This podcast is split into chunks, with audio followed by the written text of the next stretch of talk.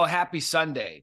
In fact, happy Sunday, bloody Sunday here on the ESPN College Football YouTube channel. I am Matt Barrie. This is the Matt Barrie Show. Every Sunday during college football season, we sit back, we relax, uh, we enjoy a Bloody Mary, of which today, extra spicy.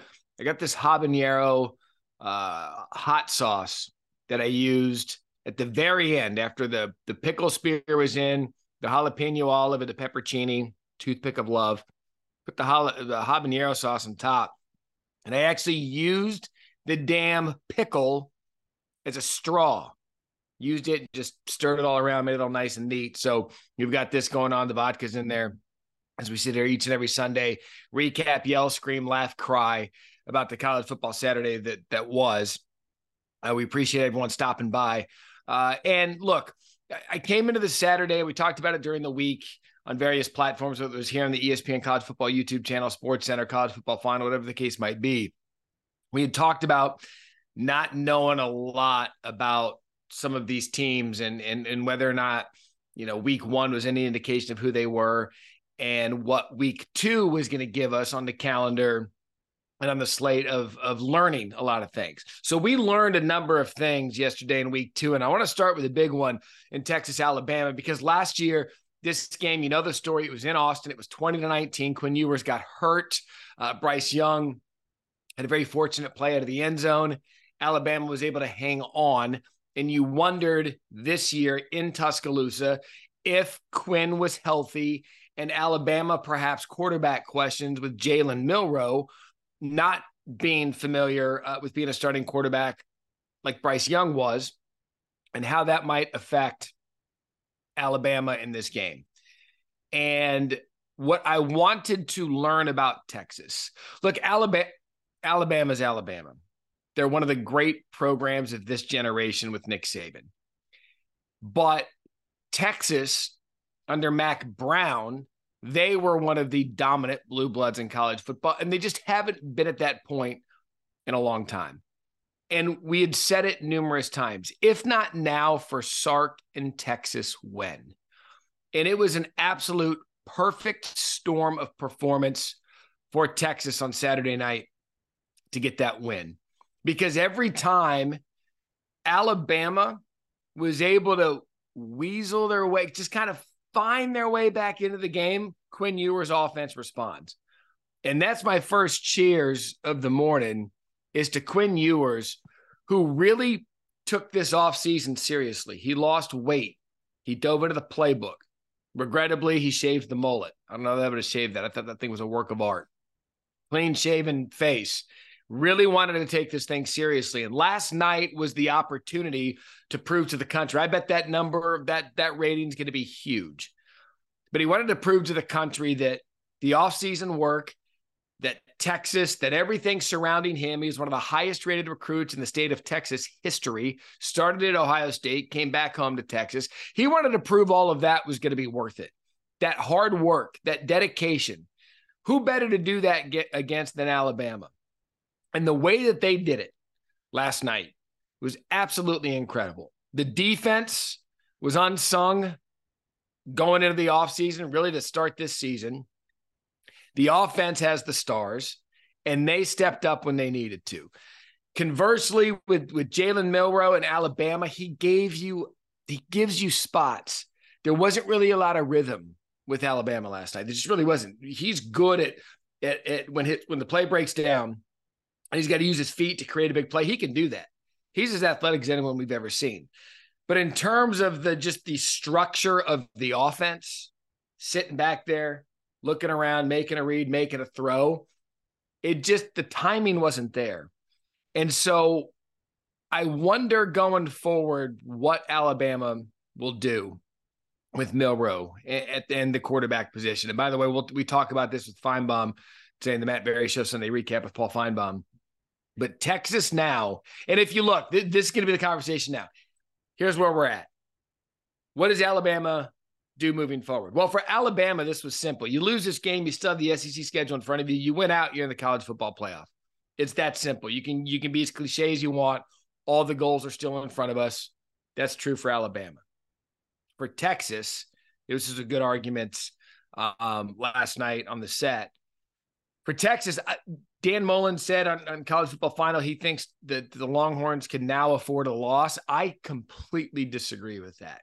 I don't think Texas can afford a loss because I don't think the Big 12 schedule sets up good enough for Texas to afford that. I'm going to pull this up for you because when you look now, I'm stunned. Baylor's 0 2. To me, that is stunning. And so when you look at the Big 12 right now, Texas is ranked, Kansas State is ranked, Oklahoma is ranked. Where can you afford a loss? You can't. The Big 12's got three ranked teams Texas, Oklahoma, Kansas State. Now, if Oklahoma keeps winning, you might have to face them twice, regular season Big 12 championship, maybe. But I just don't know that the Big 12 schedule allows Texas much leeway to get a loss in there and still make the college football playoff. But as we sit here on Sunday morning, it is a damn good feeling to have Texas back in the conversation as one of the elite. So, congratulations to Sark, Quinn Ewers, and the rest of that program. They handed Nick Saban his first double digit loss at home since 2003 as a head coach in college football. They did everything they needed to do. I had Texas in the playoff at the beginning of the season, and I think that they are well on their way based on that performance against Alabama. So that's one of the big ones that we learned. Lesson learned Texas, legit. Lesson learned Alabama, Milroe, quarterback. They still have some work to do, but with the meat of the SEC schedule way ahead of them, Alabama by no means is out of the conversation. Lesson learned number two: Who's Miami? Who is Texas A&M? Year two, Mario Cristobal. Have to have that statement win in South Beach to get people believing in the process, believing in everything he's trying to build. Texas A&M, conversely, last week did what they needed to do. They beat the hell out of an inferior opponent. Conner Weigman looked good. The Bobby Petrino, Jimbo Fisher marriage week one. Hey, four or five star talent. Let's come together. Let's win a football game. Going to Miami. You may be in the 80s. That was probably a tough ask with the Orange Bowl and how loud it was. Hard Rock Stadium, so far away from campus. What kind of support were they going to get? You just it, it wasn't a game that Texas A&M circled and said, "Hey, this this is going to be a tough place to play." Well, they should have, because now when you look at that game, what did we learn now? And and I the Finebaum conversation with this is fascinating because now you've got Mario Cristobal waking up this morning, getting that statement win, beating a ranked team with a ton of talent and beating them pretty damn good. Tyler Van Dyke, five touchdown passes, career high for him. First time a Miami quarterback has passed for five touchdowns against a ranked team, I believe, since 2002. And so everything showed up for Miami yesterday, even the defense. So the questions now around Miami is okay, how do you build on this? How do you now stack wins on top of each other to play and face some of these teams in the ACC, like Clemson, like Florida State? Those two teams appear to be among the elite in the league because NC State, they got beat down against Notre Dame. We'll get into that later. So the ACC wide open. Miami can walk right in, no divisions, and play for an ACC championship. But a statement win from Miami has them at the point now where you have to start believing. Cristobal had a tough year one, had to flip the roster, had to go out and recruit. This is one of those games you package up nice and tight and say, see, what we're doing works. Conversely, Jimbo Fisher, there are problems at Texas A&M. There are absolute problems with the Aggies. You cannot, under any circumstances, go on the road with more talent than the Hurricanes and get absolutely pummeled like you did. Little by little, the whispers are going to become talks. The talks are going to become yells, and there's going to be a five alarm fire with the Texas A&M Aggies because this stage of Jimbo's career in Texas A&M you can't do that. You cannot get beat like that on the road. And if you look at the SEC big picture, let's think about this for a minute. Think about the SEC West. The three best teams in the SEC West LSU, out of conference beat down against Florida State. Alabama at a conference loss and frankly beat up pretty good to Texas. And now Texas A&M at a conference loss and a beat down to Miami. Those are the SEC West, in my opinion, three best teams. And they've all got losses out of conference and handled pretty well. And so with A&M and with Jimbo, how do you figure this thing out now? Because I'm telling you, year six, patience was wearing thin last year. Maybe this year you're a sleeper. Maybe this year you're part of a conversation that, I don't know, maybe you surprise a couple people. They're not surprising anybody. They got worked against Miami. So cheers to the Hurricanes, Mario Cristobal, Tyler Van Dyke. We're waiting word on Kam Kinchens, that scary moment towards the end of the game. Afterwards, uh, Mario said that, that, that he remains optimistic that everything was going to be okay. We certainly hope that's the case. That was the one downside to Miami's win yesterday was that awful injury towards the end of the game. But big picture, if you've heard me say it once, you've heard me say it a thousand times. Programs like Florida State, Miami, Texas, Tennessee coming back. You know, we want Nebraska to come back. We'll get to them in a minute, but these programs coming back into the national spotlight is good for college football to join right now, who appears to be on top. What did we learn? Lesson learned. Cheers. Don't doubt Deion Sanders, Coach Prime in Colorado ever again. In fact, network television isn't doubting them again because college game day is headed to Colorado, Colorado State. You're wondering, well, well, that seems odd. Why didn't they go this week or why not wait a week? Well, you would think Vegas wise that Colorado will beat their in state rival, which they will. And then they go to Oregon. So if you're a TV executive, you want to hop on this now because they could go win at Oregon which great. And that would be amazing. But if you want to do college game day and capture Colorado at its fever pitch, do it now. They go to Oregon. I believe they have USC at home. So if, if look, if they get through Oregon undefeated and then they have USC at home, I would bet college game day would make a repeat appearance. Either way, what they did against Nebraska yesterday was incredible because people thought, well, TCU fluke. Okay, well, first half, I believe it was 13 nothing at the half. Start of the third quarter, Jeff Sims, huge, huge touchdown run to make it 13 7. So, like, here we go. Colorado's in a fight. What are they going to do? All they did was credit cheer Sean Lewis, offensive coordinator for Colorado. All they did was just make adjustments.